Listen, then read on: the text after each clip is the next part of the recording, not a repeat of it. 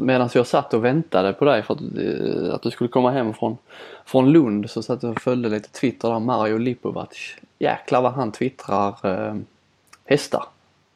Ja, han jobbar väl för oss fortfarande va? Ja. Och han, eh, han, han måste ha passerat Johan Sjöstrand sedan länge med hästtweets va? ja.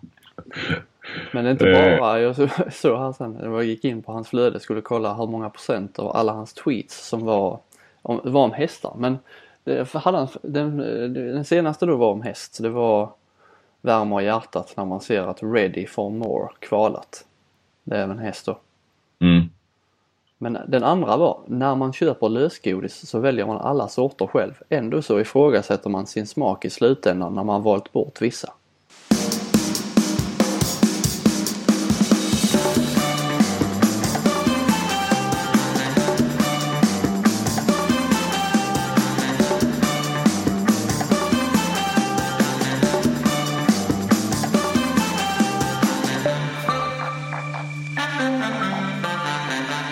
Välkomna till eh, Flink och Rutte, det som eh, vi kallar bladets handbollspodd. Och eh, vilket avsnitt är vi på? 37 va Flink? Ja, något, Ja, det spelar ingen roll för dig. Spelar ingen, nej. Det är ju så ja, att du har varit i Lund. Det har varit premiär i EM-kvalet Sverige-Makedonien som följdes upp av Lug i Malmö. Ska vi ändå kanske börja där då? Jag sa ju att jag skulle leda punkterna framåt. Men Ja, du som- kände dig i form som programledare, smsade du när jag var på väg hem. Ja, jag har suttit och laddat hela kvällen. Han har tittat på handboll och, och väntat på Nestorn. Fli, Ja. Johan Flink. Hur? Eh, Det jag kan väl eh, så mycket nästa är, jag inte efter avslöjat att jag på väg ner eh, till Lund så pratade jag med Ola Månsson i ett ärende. Och då sa han, ska du se herrmatchen också? Och jag, jag vet, jag försökte ju spela med där men jag hade ju faktiskt inte koll på att Lugi skulle möta Malmö efter den. Alltså jag var bara så fokuserad på att det var en eh, en eh, landskamp för damerna. Så att det är lite ovanlig kombo också. Damlandskamp och herrligamatch kanske. Ja. Som, som ett evenemang. Så att eh, jag får ju bara erkänna att jag, eh, det kan jag göra nu även för Ola då, att jag hade faktiskt inte koll på det. Utan, men då, det var ju bara att stanna kvar. Ja. Ja, jag lägger mig också platt där. Jag störde mig lite. Jag var på väg att slänga ut en tweet till eh, Seymour för att vad fan har ni dra igång matchen? För jag skulle se, skulle se eh, Malmö-Lugi trodde jag det var. Eh, Ja, ja. Klockan 19. Men det var, Ja. visade sig att det var Lugi Malmö. Så att, ja, dålig koll av båda. Mm. Men de vann klart, inte lika stort som i VM-kvalet. Men klart va? De eh, är klart, ja. De gick runt på alla spelarna och alla eller alla, men 13 av 14 utspelare gjorde mål och det var ju bara Sabina Jakobsen, hon var ju aldrig med upp på den sidan, mittlinjen, som inte gjorde mål. Eh, nej, det var väl inte, det var ingen imponerande. Sverige imponerar väl inte men eh, det är inte alltid så lätt att göra det när motståndet är svagt. Och, och det här eh, kunde nog inte en signell skrämma upp inför den här matchen med tanke på att de hade de senaste landskamperna var ju mot Makedonien och de körde över dem i playoff till VM så att det, det, det fanns väl på näthinnan. De visste ju att de, de visste att de skulle vinna. Mm. Jag tycker bara man... Eh, oj, vad, är, det inte många sådana här landskamper, hemmalandskamper, kvalmatcher man har varit på både herrar och damer som åh, Sverige vinner komfortabelt. Alltså väldigt sällan det är någon nerv i det. Kvalspelet till mästerskapen är ju lite så. Det är så stor nivåskillnad på lagen eh, som kvalar. Alltså att det är liksom redan på förväg så kan man ju nästan i de flesta grupperna, inte alla, men de flesta, eh, Ja. se vilka två lag som kommer, kommer gå vidare. Liksom. Ja, alltså framförallt då i, i EM. Och så såg du playoff till VM. Men det har ju Sverige faktiskt haft, både på damer här om jag inte missminner mig, ganska så eh, lätt motstånd. Eh, missade ju mot Montenegro där 2012 eh, till VM 2013 gjorde herrarna. Och damerna missade ju i samma veva väl, eller ska vi se vad det blir lite senare ja. Ett år senare, men eh, samma VM, eller VM 2013, de missade mot Polen. Men Nej, annars har det inte varit sådär, jag vet inte. Sen känns det sen så, och sen går man in i mästerskap och, och kanske har det varit känslan rätt ofta på damsidan att Alltså det är så jäkla tufft. Alltså Sverige är någonstans där mitt emellan. Kvalen är för lätta och mästerskapen för svåra.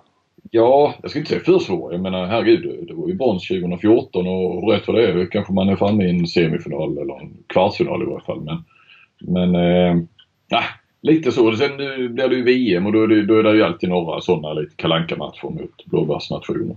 Men, eh, ja, men när det är EM så här sidan kan vi också gå ganska långt. Men det, Eh, vi är ju inte, vi är liksom inte Frankrike, eh, ja det vet vi ju. Men där, där det kanske är rätt så bekvämt även i ett gruppspel och sådär. Det är enkelt att kvala och sen är det eh, en strid på kniven. Kniven mot strupen i ett mästerskap. Mm. Tänkte faktiskt på det innan. Också samma sak att EM-kvalet det känns så ohett. Liksom nu när det skulle börja men sen Sen eh, tog jag en kopp kaffe och tänkte att ja, vi ska ändå vara glada att vi har de här kvalen. Alltså att det är ändå ett, att det finns kval till mästerskap är ändå ett slags eh, besked eller tecken på att det är en riktig idrott. Om man nu jämför mm. med, med handbollen eh, gillar ju alltid att hacka på hockeyn. Jag menar där är ju där är ju inga kval och det är kanske en större idrott i Sverige så men eh, det är ju inte det är så eh, få lag som är bra och det visar ändå på en slags bredd att det finns tillräckligt många lag så att det ändå är värt att spela kvar. Mm. Mm. Så vi får väl eh, vi får väl om, försöka omfamna de här kvalmatcherna. Ja då, nej men absolut och det är väl trevligt. Sverige vinner och, och som idag, eh, bra publik. 2-2 eh, så det är klart det var inte fullsatt i Lund men det, det kändes nästan så. Det var ett jäkla tryck och trummor och skapa bra stämning. Och, så det är väl det är ju liksom trevligt att gå där och, och titta på det. Eh, men det är klart man vill ha lite mer nerv kanske, kanske i det. Jag bara känner att det är så många gånger man har varit på, på de här matcherna som är, är ganska bekvämt att jobba på dem. Eh, på så sätt man vet att Sverige ska vinna så man kan, man kan förbereda vinklar och ha dem klara till slutsignal som cheferna gärna vill ha det. Va? Så att, mm. eh, så sätt så är det. Men eh, på tal om omfamna så ska vi, ska vi inte se det som en kritik för det är nästan lite vi har ju varit inne på det tidigare med, med Expressen och ja, Expressen är det ju, det är ju moderskeppet då, eh, deras handbollsbevakning. De var ju inte på plats eh, riktigt på allvar i, i på VM, herr-VM senast. Och bara som ett exempel idag, de spelar i Lund och då är alltså inte Kvällsposten på plats ens. Eh, tyvärr. Så att det var Sydsvenskan då, eh, var väl fyra stycken tror jag. Tre eller fyra var det, reporter. Ja. Men det är också ett tecken på de här kanske då att kvalmatcherna eh, för de som inte är liksom inne i handbollsvärlden då om det nu är sådana chefer som, som mm. bestämmer vem som ska vara att ja, det, det är inte så hett kanske. Nej, nej. Ja, eh, det som fastnade för mig var ju Nathalie Hagmans eh, mm. härliga mål. 9-3 eh, målet där ju på kontring. Hon fångade med en hand först va?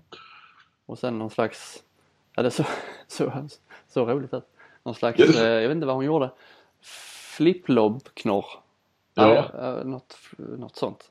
Med väldigt låg arm. Eh, eh. Jag, jag frågade henne efteråt. Ja, jag fick feeling sa hon och ville göra något snyggt. Men jag tyckte att, då hade jag inte sett någon repris eller någonting. Det, det har jag gjort nu men det såg ju ut som att hon, det blev något, ändå liksom något halvdant. Att hon skulle göra någonting annat men avbröt halvvägs eller så. Eller? Ja, det var lite det, det, det var de inte hade sett några, Det var som en halv eh, som skulle snurra ett varv men gjorde inte det och, och liksom kom på och så la hon över bollen bara. Men, eh, men det var tydligen genomtänkt och det ser väl bättre ut sen på reprisen också. Men när jag såg det så tänkte jag att ah, det var nog inte meningen. Det såg konstigt ut. Men det var snyggt och konstigt. Men det påminner lite om eh, när man spelade pojklagshandboll och eh, någon som inte hade så bra bollkänsla skulle med låg arm liksom försöka lobba då. Ja, och så ja. brukar jag alltid misslyckas men det här, ja det, det blir mål. Men det var mm, det är snyggt. Ja. Ja. Eh, jag skrev efteråt just angående Hagman att, att Signell verkar ha bestämt sig på högernio då att eh, det ska vara Hagman och Blomstrand och det är slut med det här hattandet fram och tillbaka med, med högerhänt alternativ och, eller det har ju varit lite så Ida Odén har ju varit, har ju varit uh, ja precis, någon slags, ja, var, känns som en reserv men hon har ju varit bra och sen har hon varit Ja hon var ju bra i ett mästerskap framförallt och, och kanske lite till va? men sen gick inte så bra senast och sen innan där var det Anna Maria Johansson och hon var gravid och var borta no, no, något mästerskap och kom tillbaka och, och sen slutade hon eller vad det ja. nej, det har varit olika där och så Hagman om hon ska vara kant eller inte och Blomstrand var väl egentligen med nästan som kantspelare till EM. Men de spelar väl en hel del 9 meter när det inte fungerade för Odén sen. Men, nej, men nu är det liksom, de, de är inte... Det kan mycket väl vara att de får gå ner på kanten lite grann, men där ska väl Fernie stå. Och eh, Daniela Gustin. Mm. Henne vill du väl ha in? Vill, vill jag, har jag, gillar jag henne? Ja, det är ju Vannes eh, flickvän. Ah, det visste Hoppas jag jag. inte. Vi kollar upp detta annars får du klippa bort det. Men jag tror att det är så. Ja, då måste hon vara med. Ja, så att jag trodde att du skulle dra igång eh, in med Gustin-kampanjen här nu. Ja, jag har, inte koll, jag har inte koll på skvallret där riktigt. Eller det är kanske är välkänt. Det är nog rätt så välkänt. De har nog varit ihop ett bra tag. Ja, du, eh, du rör dig mer i de kretsarna där med, Mm. med landslagsspelarna. Så du har Han jobbar ju på skvallerblasken nu. Ja, precis. Mm. Det lär väl bli EM, men eh, det, ja. Det, Mm. De har ju Färöarna och sen har de ju Serbien. Det är klart, det är, det är lite annat. De har Färöarna nu på söndag borta. Det är ju en... eh, Det är ju kul att komma till Färöarna, kan jag tänka mig. Alltså för, för spelarna. du, du ska inte dit. Jag ska inte dit. Jag har faktiskt varit på Färöarna två gånger du. Vad gör man där? Där har MFF kvalat Champions League och Sverige så här landslag i fotboll spelat kval också. Så det var två gånger inom något år där bara. Men eh, mm, eh, nej, och sen har de då Serbien. Så så att det, det blir ju tuffare såklart. Och spelar det någon egentligen roll om de kommer ett eller två? Det gör det kanske va? I, i sidningen sen. Ja, något litet sidning men det har ju ingen, absolut ingen större betydelse. Nej. Nej. Ja men det är bra. Sverige till EM. Japp. Det jag gärna skulle vilja eh, ta någon minut om är ju Sävehofs möte med Alingsås i Mm. eh, onsdags kväll då. Och så får jag bara komma tillbaka med lite grann eh, Lugi i Malmö sen. Ja, för det var ju efter eh, damlandskampen. Precis. Ja, precis. Och så inte glömma det. Men eh, kanske har vi då hittat, jag bäsar ju eh, Johan Jakobsson lite innan hypen kring honom med nyförvärvet där i förra, förra, förra avsnittet. Var det förra Mm. avsnittet? Ja, jag kommer inte ihåg. Ja. Kanske har de nu hittat eh, vägen in för att få igång eh, Jakobsson. De Ja. hade ju, nu förlorade de visserligen mot Alingsås, men de hade ju ett eh, jävla intressant 7 mot 6 spel. Eh, ja, de byter målvakt alltså, spelar 7 mot 6 i anfallet. Och eh, som de gjorde, ja riktigt, riktigt vasst alltså. De, började, de spelade ju rätt mycket med det i fjol. Eh, under slutspelet där mot, eh, mot RIK, när det knöt sig. Och det var väl också när det knöt sig mot Alingsås som de drog till med, eller spelade ut det kortet. Jag är inte så säker på att de eh, egentligen vill spe, just spela ut det kortet här tidigt. Det känns mer som en, en grej man kan eh, plocka fram i, i slutspelet när, det, när folk eller när lagen är så inlästa på varandra att man kan behöva lite nya grejer. Men eh, de testade mot Alingsås och ja, de kör ju med, man kan väl säga nästan som en, det är som en byggt vidare på Guifs lite halvmisslyckade försök med fyra, fyra niometerspelare. Mm. Guif körde utan linje men i och med de är sju så, så har ju Sävehof en linjespelare också. Mm. Hade de väl Bogijevic, Larholm, Jakobsson och så har han Gesim, den unge högernian där. Salih. Mm. Salihi, ja precis. Spelar nästan som en nästan som en kantspelare. Inte riktigt. Fredén är där ute men eh, de står liksom Fredén, Gesim och Jakobsson står väldigt. Jakobsson är nästan som en på sin ordinarie position där ute till höger. Ja, okej. Ja, jag har inte sett det men eh, jag läste inte det mot Alingsås. Men ja, det är kul när, eh, när man försöker. Det måste vara kul för kul för Larholm eller de här lite äldre spelarna också. Så här, fan, något, något nytt. Ja. Och La, det pass, känns som det passar. Det spelet passar Larholm också. Eh, visst oftast blev det så att eh, Jakobsson fick liksom välja. Du vet han, han får hoppa upp och spela ner till kanterna, skjuta eller hitta linjen. Eh, och det är kanske eh, inte hans eh, ab- absoluta styrka att ta de valen. Tycker jag. Eh, han väljer kanske inte typ som Albin Lagergren ligger närmast till hands då för mig som väljer ju rätt i de lägena nästan, nästan alltid. Eh, Kim Andersson. Mm. Kim Andersson såklart. Mm. Jakobsson gjorde, valde väl eh, rätt nästan eh, varje gång men eh, framförallt så blir det så att Alingsås, när Jakobsson kommer så tvingas de ju gå ut på honom och då öppnar det sig rätt stora ytor på både linje och spelar han vidare till Arholm så, så hamnar han i ett val och det, där är han ju vass. Mm.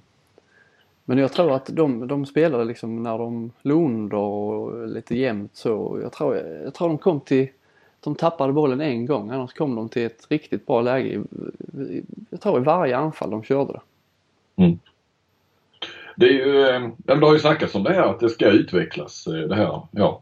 Nu är detta ett riktigt 7 mot 6 spel ju, får man ja. då säga då. Ja. Men, men, eh, hela, ja, hela den här konsekvensen av att man får plocka ut målvakten och sätta in en, en utspelare extra.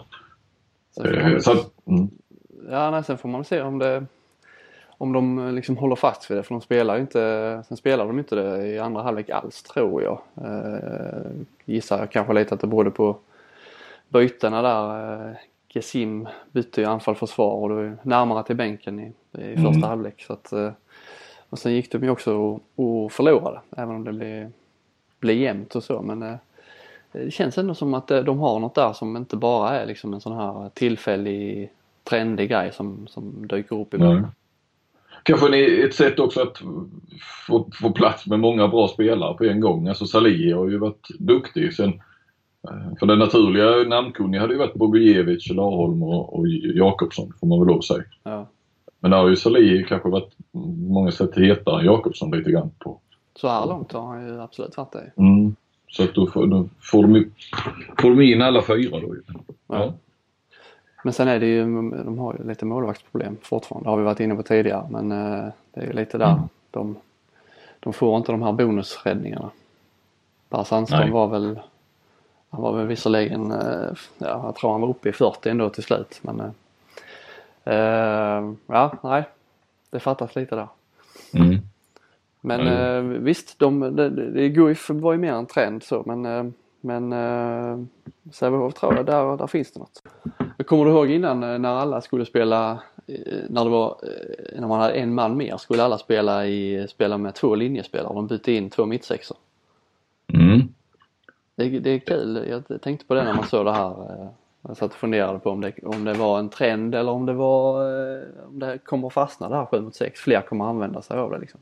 Lugi har ju spelat med det lite då och då men annars. De gjorde det idag lite grann. Mm. Mm. Det är väl egentligen de två lagen som man har, som vi har pratat om det tidigare också, som har, som har använt sig av det.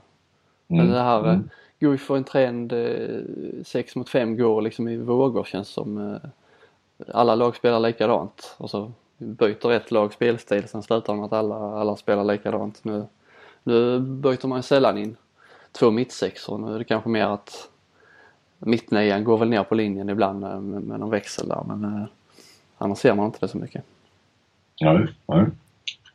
Har du andra, några andra trender så jag eh, kom in, jag fastnade i det spåret helt. Ja, nej trender men, men eh, jag pratade och, och det här är ju verkligen, det är ju ditt favoritämne, men jag pratade lite domarnivå med eh, Tönnesen efter mm. matchen ikväll. Och eh, nej, han skakade på huvudet. Det var ju väldigt mycket, det var ju, eh, vad heter de? Det nya paret ju. Kliko. Kliko... Vad sa vi nu att det var? Kliko Kambro va? Mm. Kambro ja. Ja, du messade ju där, när var det, förra helgen att det, vi hade rätt. Vi, vi gissade rätt par. Klick upp. Ja, ja. Det var inte en särskilt ful match men det var väldigt mycket utvisningar. Och eh, Eh, jag såg också att det reagerades en del på, på bland annat Nicolas Larsson, klubbchefen i Kristianstad. Eh, reagerade på det och menade att den här nivån i Champions League så hade det inte funnits en spelare kvar på banan. Det, eh, och Tönnesen sa jag, det, han tycker också att det, det, men han menar inte bara den här matchen, han sa inte, och inte bara våra matcher utan generellt så är det mycket, mycket mer utvisningar och han sa att det, det är inte ballett vi håller på med. Nej, det, jag vet inte, jag tycker inte man kan säga heller så. Hade det varit i Champions League. Nu i onsdags då när eh, Sävehof spelade så var det ju lite Champions League-matcher där med Nantes eh, spelade mot eh, eh, Rhein Eckerlöven. Mm. Och jag såg den matchen där. Det blir så tydligt när man ser två matcher så efter varandra. Det, det dras och slits väldigt mycket eh, knuffas i, i svensk handboll om man jämför med det är tuffare och hårdare kanske internationellt men det är renare på något sätt. Mm. Mm. Det är mycket fasthållningar och så är de liksom inte tillräckligt starka eller Nej. följsamma för att orka med och köra det. Så då blir det att man kommer efter och så blir det många konstiga situationer som inte uppstår i, i Champions League på samma sätt. Mm. Det måste vara svårare att döma handbollsligan än att döma Champions League. Ja, ja. Nej, men jag kan förstå vad du menar. Men, men med. ändå. Det är för mycket utvisningar och, och, och, det, och jag måste säga det också, det är för mycket straffar. Det, det är ju straffar Ja. hela tiden. Ja, ja. Men, men eh, Tönnesen sa ju det, alltså det måste ju ha gått ut någon form av order att de, eh, alltså trodde han, att domarna är tillsagda och, och ta vissa, eh, bestraffa vissa saker hårdare eller så. Jag vet inte, du som är i den eh, branschen, har du hört någonting? Vad, vad finns det för påbud? Nej, det har jag faktiskt inte. Det brukar ju alltid vara så att de, eh, de första tio omgångarna på varje handbollsligasäsong så är det alltid mer utvisningar eh, på grund av vissa förseelser och sen brukar det liksom tonas ut och försvinna efter, efterhand som säsongen går. Så eh, framåt våren sen när slutspel så är det ändå liksom samma nivå och samma regler som vi är vana vid. Mm. Så det är kanske det är kanske också en trend här nu i början. Kan det vara. Sen så när jag tänkte jag skulle gå på väg, eller då när jag pratade med Tönnesen så han konstaterade också då, han hade varit lite kritisk att ja, någon guldpipa kommer jag aldrig få. Eh, så sa jag, men jag ska gå över till han som brukar få den, med Axnér. Men då, eh, jag hittade inte Axnér där. I, eh, jag hade redan pratat med Axnér en gång då. Det var rätt så eh, bra stund efter matchen. Jag vet inte om han hade lämnat arenan. Så att, eh, och sen har jag inte blivit färdig att ringa upp honom heller efteråt. För det var, eh, så att det var lite kul att se vad Axnér då som prenumererar på Guldpipan. Ja, vågar han vara kritisk mot eh, domarna nu? Ja, alltså faktiskt så Skånesport, vår, eh, våra kompisar där hade faktiskt eh, eh, pratat med Axnér om just detta. Nu ikväll eller? Ja, nu ikväll om, eh, om domarnivån.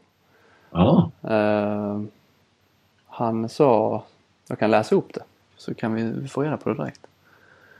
Jag tror att domarna har stöd i lagboken i varenda utvisning det tog idag. Sen måste man anpassa sig och det är alltid svårt när det är adrenalinpåslag mitt i en match. I slutspelet mot Ystad var det en helt annan nivå. Så frågar då Ekmark tror jag det var som var där, var det? Mm. Mm. Var det rätt nivå? Ja, någonstans mitt emellan. Internationellt ser det ibland ut som ren brottning inne på linjen. 125 kilos berg med stockar som ben och med kopieringsapparater i byxorna. Jag tycker inte det är så jäkla roligt att se på. Ja, han, han tänker inte släppa ifrån sig guldpipan. det Nej, det var väl en eh, Patrik Ekwall 1 Ja. kryss 2. Ja. Lite kritik men ändå ja, stöd i regelboken och sen eh, kan vi, vi kör mellanvägen. ja, precis. Ja. Uh, han var bättre förr, Axnér. du. Ja visst var han det. På samma. Mm. Ja. Man får kanske hålla lägre profil. När man väl har fått guldpipan en gång så Mm. Har man ett visst an- ansvar att leva upp till. De borde kanske dela, jag vet inte, han har väl fått det mer än en gång va? Eller hur? Ja, det är jag ganska säker på. Det är kanske ett effektivt sätt för domarkåren att dela ut den egentligen till olika så att eh, det är fler liksom som känner att oh, nu är jag uppskattad och då gäller det att fortsätta på den. Ja. Att dämpa dem lite. Ja. Ja. Det är tre fingrar i luften. Va, va, va, om jag säger så, vad, tänker du på då? I- ingenting. Eller nej. Nej. Eh, Trög kanske men nej. Mittsexorna när de ska lägga frikast. Det, sluta med det. Försvararna står nästan alltid nere på linjen redan för de, de sträcker upp tre händer eh, och har ryggen mot försvararna. ja de precis. står redan nere. ja, det var bra. Bra spaning. Ja, det har jag stört mig på länge, fick jag det sagt. Ja, ja. Det jag också ville säga förresten, Mm. som vi måste, en annan spaning. Mikael Franzén, Alingsås-tränaren. Han måste Mm. vara den enda tränaren i handbollsligan eller SOE som applåderar eh, sitt eget lag när de gör någonting bra. Har du tänkt på det? Kan du se, kan du se honom framför Jag dig när han står Ja, och applåderar med Ja. lillfingret, ringfingret, långfingret och pekfingret i sin handflata lite så här, eh, lite försiktigt. Och så går han och, och funderar någonting, går mot försvars... Där Ja, han ska ja. ställa sig när de har försvarsspel. ja, det var, jag hade tänkt på det nästa gång du ser det. Ja, ja, ja det, är Ja. Jätte, jättebra. Jag har aldrig sett någon annan tränare som applåderar. Franzéns nästa applåd då. Mm. Mm. Det var min andra spaning från eh, Sävehof Alingsås. Mm. Du hade mer va? Känner, känner jag på mig. Hade jag det? Har du inte det? Eh, det hade jag kanske. Ja. Ja, nej, ja, det var bara en liten... Eh, det, var, ja, det var också en spaning. Ty, eh, Jag spaning och spaning, men en reflektion. tycker inte han imponerar så mycket. Alingsås nyförvärv. Nej. Nu får man väl ge han lite tid som man ska säga. Eh, men Tobias Sandberg däremot var ju överglänste ju honom klart. Mm. Vad fick han? Sandberg fick gå mittnia då eller? Ja, Klar vänsternia då? Jag tror de alternerar lite men eh, det mesta där var väl mittnia tror jag Sandberg gick som.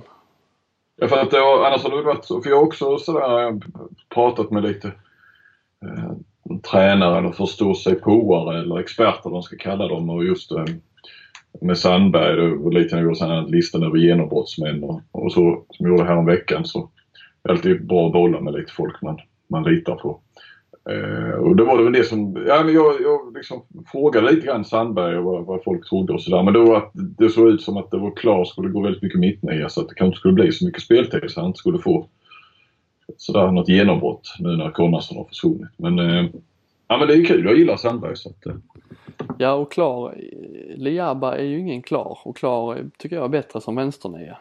mm. Och Klar, jag tycker inte han kommer i sin rätt på samma sätt eh, Eh, i Konradssons roll där. Så att, Hey, I'm Ryan Reynolds. Recently, I asked Mint Mobile's legal team if big wireless companies are allowed to raise prices due to inflation. They said yes. And then when I asked if raising prices technically violates those onerous two year contracts, they said, What the f are you talking about, you insane Hollywood ass? F- So to recap, we're cutting the price of Mint Unlimited from $30 a month to just $15 a month. Give it a try at mintmobile.com slash switch. $45 upfront for three months plus taxes and fees. Promo for new customers for limited time. Unlimited more than 40 gigabytes per month. Slows. Full terms at mintmobile.com. eh, ja, Liaba de får kanske eh, tänka om där och spela lite mer med Klar vänsternia trots allt och, och köra Sandberg. Mm. Eh, hans farsa tyckte ju att eh, Sandberg borde spelat betydligt mer i SM-finalen i fjol redan då. Så att eh, eh, han ser väl potential i sin son. Det är Dennis Sandberg du pratar om? Jag pratar om Dennis Sandberg. Ja, precis. Mm. Och sonen heter väl Tobias ja. Det sa vi kanske. Var, Ja, eh, Tobias har ju en bror som är fotbollsproffs i Bulgarien. Jaså? Mm. Vad heter han då? Eh, nu... Det var därför du inte sa hans namn för. Ja, exakt. Eh, fråga. Jag ska se. Jag googlar fram detta. Jag, jag... Simon är det va? Simon Sandberg ja. Simon. Spelar i Häcken. Mm.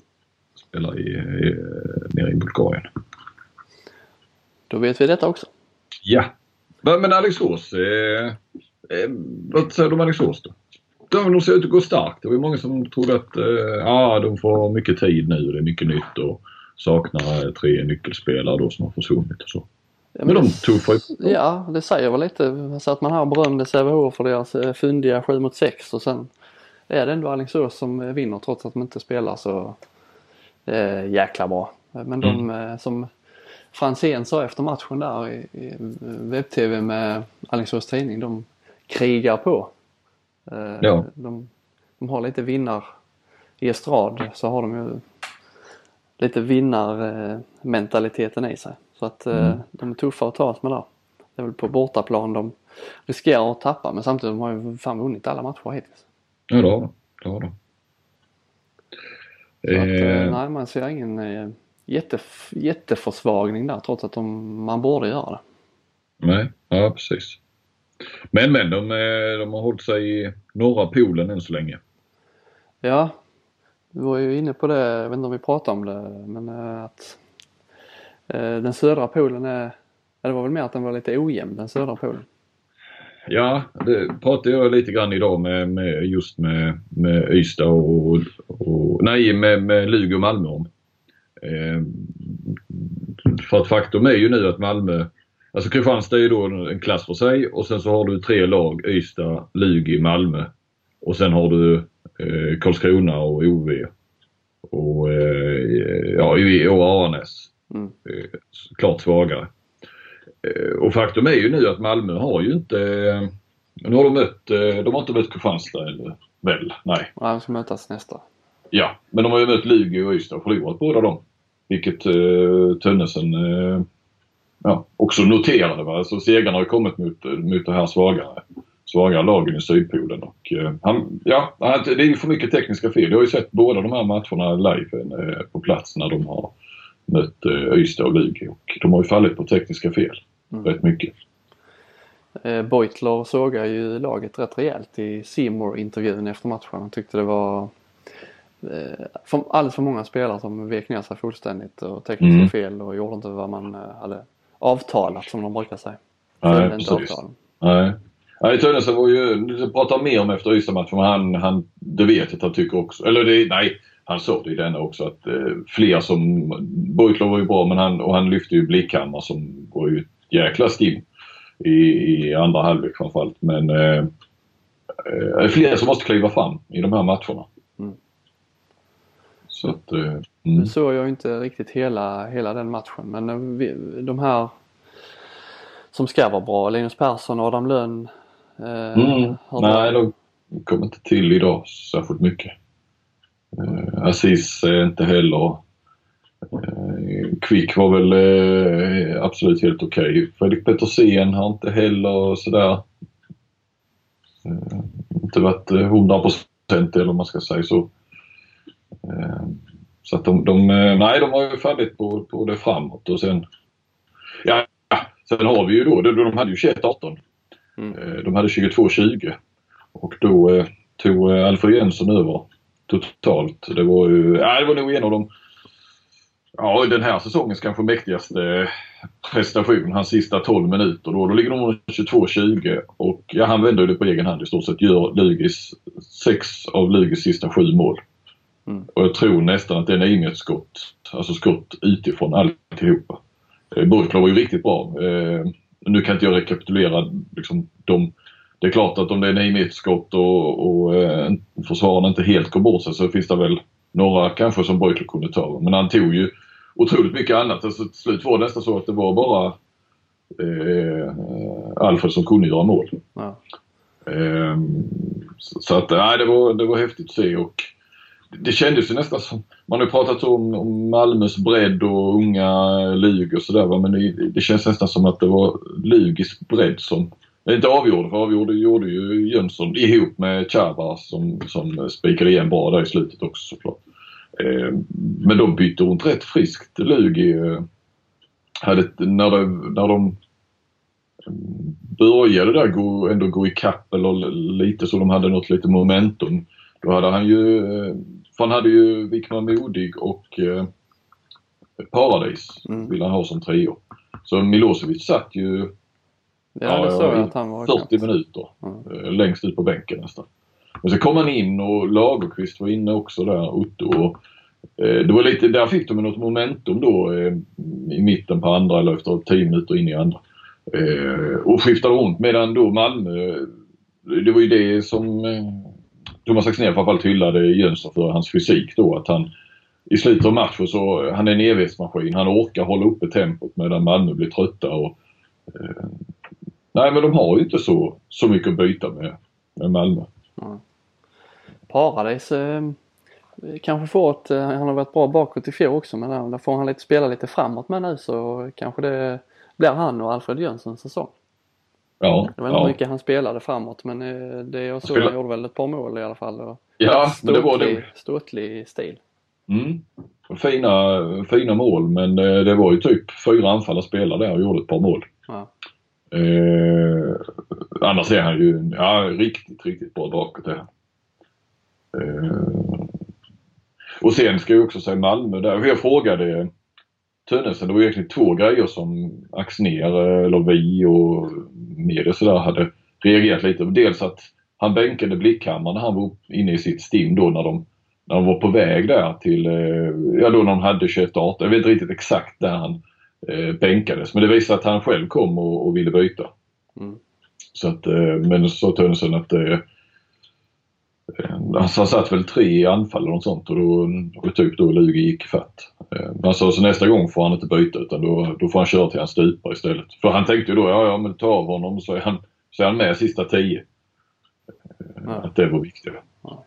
Och eh, en annan sak var varför de inte gjorde någonting vid eh, Alfred Jönsson eh, när han eh, kom in i sitt stim ändå. Det, det fanns ju lite tid att göra. Det var ju ändå 12 minuter där ju. Säg att han gör två, tre mål kanske och så är de ikapp. Och, men det är alltså att de inte gjorde någon punkten och sånt. Va? Men det, det, Stian tyckte ändå att, ja, men det var ändå framåt vi, vi, vi tappade. Han påstod att de hade 15 tekniska fel, 6 i första och 9 i andra ungefär. För den fördelningen. Mm. Ja. Ska vi nudda lite vid bara de andra eh, matcherna? Hammarby var ju på väg mot poäng, eh, till och med seger ett tag där mot, mot Skövde. Det var Mm. också en eh, situation där som man, jag tänkte som det blev lite snack kring eh, i so- sociala medier. De fick en straff emot sig. Alfred En.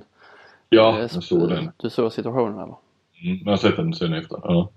sprang rakt in i Vik Rydberg i Hammarbys försvar. Fick straff eh, i en situation som eh, hade kunnat sluta med offensiv foul, frikast, Mm. eh, två minuter kanske till och med. Men eh, som inte eh, straffkast borde stå längst ner på den listan. Men det är, med, Ja. det är lite sådana situationer som, som Ja. gör att det blir lite för många straffar i, generellt.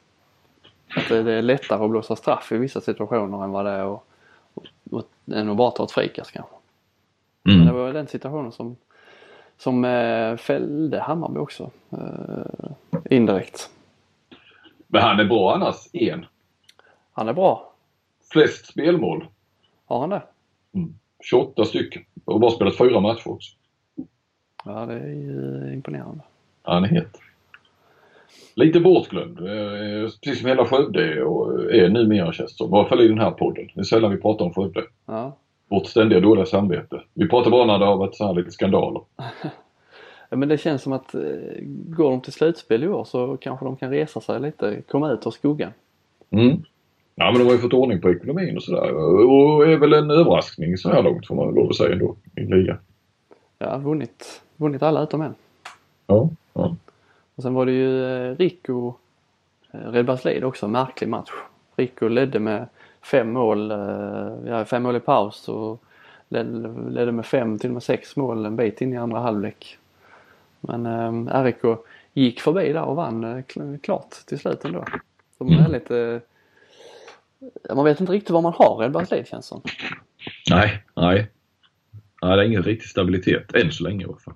Jag såg Aranäs eh, Helsingborg, eller rätt sagt jag såg första 45 och sen var det väl avgjort. Eh, det var väl, eh, ja. Jag har sett några som har retweetat min gamla, min gamla tweet om att eh, ingen klubb har varit så redo för handbollsligan som sedan IFK Kristianstad gick upp och sånt där. Som Ove Helsingborg. Men Eh, jag tror det var, eller det var, en- det var en, eh, och sen hade jag en länk eller ett knäck på det där. Men eh, den som läser knäcket eh, tror jag kan se att, att det här, jag, jag betraktar det som klubb. Eh, som klubb betraktat med, med organisation, ekonomi och, och så vidare. Inte, jag har inte sagt att jag har i sig trott på att OV ska, ska, inte ska komma sist utan kanske till och med kunna komma i ingenmansland.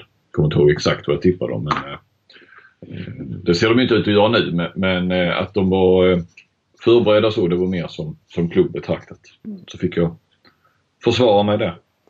Det, är alltid, det blir alltid så när man skriver något sånt och sen går det tvärtom och så får man räkna med, med de har koll på, på Ja, att Twitter, de kommer ihåg. följarna. Ja, ja. ja precis. Jag får fortfarande retweets på någon gammal grej. Jag tippar ju lite halvt för det skulle eh, skapa någon slags diskussion att Rimbo skulle gå till slutspel det året de var uppe. Det Ja. är fortfarande dyker det upp ibland med jämna mellanrum någon som har retweetat eller gillat. För, för att idiotförklara det. Ja precis. Får man Ja. bjuda på. Ja, ja. Jo, det kan jag också. Men, men det, det där, jag vill bara förtydliga att det handlade snarare om klubben som lag. Och det har ju bara gått fem omgångar, herregud. Ja, för jag vet inte, det känns ju som att vi har en tre, fyra, ja, fem lag. Jag räknar in Aranäs. Arnes Hammarby, Rick och Karlskrona och Ove Helsingborg som är klart sämre än de andra. Men sånt där har vi ju sagt och eh, inte minst jag va? med en delad serie och en eh, halva som är bättre än någonsin. Och sen går det. Sen kommer det en fyra, fem omgångar helt plötsligt så, så börjar de... Och röra på sig i botten också. Ja precis och de ska ju, de ska ju mötas och, och så vidare. Så att, eh, ja, vi ska inte dra för eh, snabba växlar här nu. Då går jag som programledare vidare i programpunkterna. Har du Ja. sett att eh, det, vi har kanske ett, eh, ett eh, litet handbollskrig på uppseglande mellan eh, giganterna EHF, Europeiska handbollsförbundet och Bundesliga? Ja, som också är en gigant får man ju lov att säga, Bundesliga. Ja, det kan man säga. Det var, en liten, var det inte en liten krigsförklaring där? eh, Den eh, läste mm. EHF. Från EOF. Ja precis, de gick ut med någon slags skrivelse där eller pressmeddelande eller vad man ska säga om att ja, det blir mycket krockar här nu och tajt schema för vissa tyska lag för att Bundesliga har tvunget valt att lägga sina matcher på torsdagar och söndagar utan att konsultera med EHF. Ja, de hade väl ändrat lite speldagar där ja. Ja, Vilket innebär då att Rein Eckerlöven ska spela fyra matcher på sju dagar i oktober. Ja. Och två dagar efter varandra? Eller är det en dag också i november där ja. Ja, tror det var det va? Spelar mot, eh, eller de spelar både lördag och söndag. Barcelona borta en match tror jag och sen var det, var det Leipzig. Ja, Leipzig kan det nog vara Ja. Mm.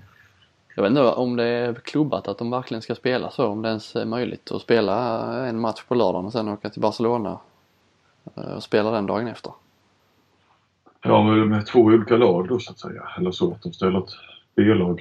Nej, jag vet inte. Frågan är vad de prioriterar då. Ja, Rein Eckerlöven prioriterar ju eh, ligan.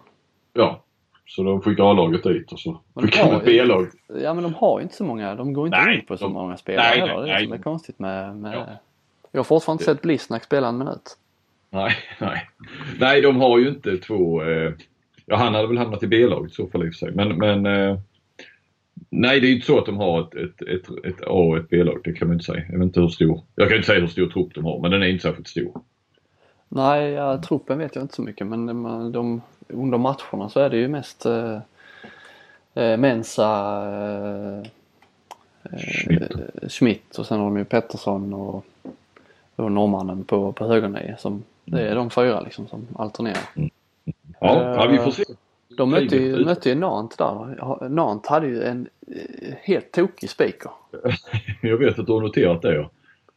Det är kanske något vi borde ta hem till, till den svenska ligan. Jag vet inte om det, jag har försökt leta runt här under kvällen när du har varit iväg och försökt hitta något reglemente för hur speakerna får bete sig på matcher. Men jag har inte hittat något varken eh, IHF eller Svenska handbollsförbundet. Så eh, är det någon lyssnare som, som har något sånt, sitter på något sånt dokument så får ni gärna, gärna twittra eller mejla. Det vill jag se. Är han inte så eh, sportslig menar, menar du? Nont speakern. Ja, jag vet inte. Det- Eller vad, vad gör han? Ja, han gapar och han är liksom en hajaklacksledare fast med, han sitter ju med micken liksom. Det var lite så. Hade vi inte eh, någon sån i, nere i Ystad för något år sedan? Något så. Ja, lite påminner om det kanske. Och jag vet inte om man, ja, man hör ju ibland så att någon speaker får feeling och fast det är mest, ja nu klappar vi igång här och hemmalaget och så börjar publiken klappa. Men här var det verkligen i- liksom i de sista tio minuterna så tror jag han satt och skrek eh, hela tiden. Och det var ju bra tryck, mycket folk tror jag ja, nästan fullsatt där Nantes. Kristianstad mötte ju dem i EHF-cupen för några år sedan, kommer ihåg var där nere då. Det var, han var lika tokig då alltså, fast det inte var så mycket folk på läktaren. Nej. Och så har du då detta med, blandar du hans skapande i micken med en slags trumpetorkester som står vid ena hörnan precis, precis bakom den ena kantspelaren där och, och blåser för fullt. En upplevelse att komma till Nantes. Det förstår jag. Du har träffat Mats Magnusson Ja, och i våra mejl, i, i våra mejl här, vi mejlar ibland lite eller smsar inför poddarna så, så, eh, så skrev du något som jag inte visste. Eh, Att han har spelat en elitseriematch i handboll. ja, det stämmer faktiskt. Jag fick ju inte med det. Jag kan ju ta det här i podden. Det passar väl bättre i podden än i... Jag gjorde en, en längre intervju nere i Malmö och träffade honom igår. Eh, han har gett ut en bok om sin, eh, han heter Helvetet tur och retur. Eh, ja, ja, ni som vet vem Mats Magnusson eh, är eller hur bra han var men ja, jag får ändå säga alltså, han, var ju jäkligt bra i slutet på 80-talet, början på 90-talet. Då när, när Sverige visserligen gick till VM eh, 90 men det var ju ändå innan det här EM 92 och sen då VM 94 så att han, han var ju som bäst när Sverige inte var så bra ändå. Och eh, spelade bland annat två ja, Champions League-finaler, även om det hette Europacupen för mästarlag på den tiden, 88 och 90 med Benfica. Och 90 så var han ju eh, på väg att bli första svensk då att bli, eh, få den här guldskon som Europas eh, främste målgörare. Han gjorde 33 mål på 31 matcher för ligamatcher mot Benfica. Och Eh, men det hängde på sista, i sista omgången då i Sofia så kunde ju Hristo Stoichkov eh, blåsa honom på det om han gjorde sex mål. Eh, hur många mål tror du Stoichkov gjorde i sista matchen för sitt CSKA Sofia? Han gjorde sex. Han gjorde sex mål, jajamän. Så, så Masse fick inte det. Typiskt. ja. Eh, nej men han var ju jäkligt stor vilket vi kanske inte fattade här uppe i Sverige och, och portugisiska ligan då var ju inte dålig. Som sagt, de var ju... Benfica final 88-90, två förluster men Porto vann 87. Ehm, så att, eh, men... Var han inte som helst... bäst ändå, eh, Massa där, 93 eh, typ? Ja, eller 90, 92 när han kom hem och han och Henke och gjorde 63 mål tillsammans i, i division 1 och tog HIF upp till Allsvenskan första gången på över 20 år. Ja. Eh, visst var han bra, men han var nog i och för sig ännu bättre spelare. Han var ju rätt så, eh, var lite småskadad och sånt där, problem med knät. Så han var i HIF. Ja, hur som helst så berättade han att, eh, eller jag hade läst om det lite grann. Men han kunde berätta lite mer. Att han har gjort en, en elitseriematch i handboll. Och det gjorde han för eh, Olympia, Helsingborgsklubben, i slutet av 70-talet. Han kan inte ha varit gammal. Eh, och det var så att han var ju lovande både handboll, fotboll och basket. Och eh, Olympia var väl ett sätt att få honom att välja handboll så eh, tog de med honom. Jag vet inte riktigt vilket år men han är ju född 63 och det här var slutet av 70 Alltså han var inte mycket mer än 16-17 år. Sånt. Ja, 15-16. Eh, var ju jättetalang i Högaborg då i fotboll också. De tog med honom till en match uppe i, mot Guif i Eskilstuna. Men han valde fotbollen ändå.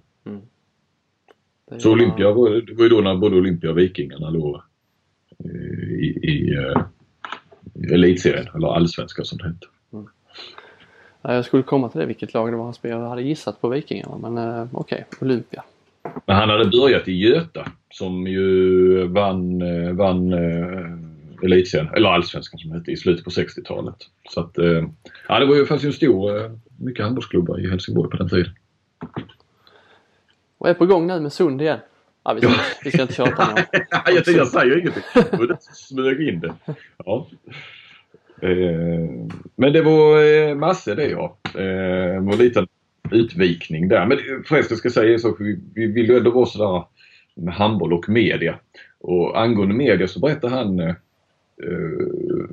att eh, varje vecka när han var under sina fem år i Benfica nere i Portugal så fick han alltså, tillskickad eh, ja, veckans alla eh, Kvällsposten. Eh, mm. av eh, Rune Smith som eh, var fotbollsreporter på Kvällsposten. Och han fick alla Expressen, det var ju två olika tidningar på den tiden. På ett annat sätt än idag. Mm. Av Hans Linné som också var en eh, fotbollsreporter, landslagsreporter på, eh, då på Expressen. Så varje vecka, alltså under fem år så kunde han läsa eh, Expressen och Kvällsposten. Så varje vecka fick han hela, ja, sju tidningar varje. Men ingen var... från Aftonbladet sa han. Hade han bett om detta eller de gjorde det på... De, ja, jag vet inte om han hade bett om det, sa han ingenting Men eh, när man ser lite, ja. Andra tider, vi kan inte, kunde inte följa det via nätet utan... Eh... Nej, nej, men samtidigt så var det så. Och han just att det var inte, han sa inte att det var Expressen och Kvällsposten. Det var de här två reportrarna då som bevakade honom också som, som skickade ner tidningarna. Mm.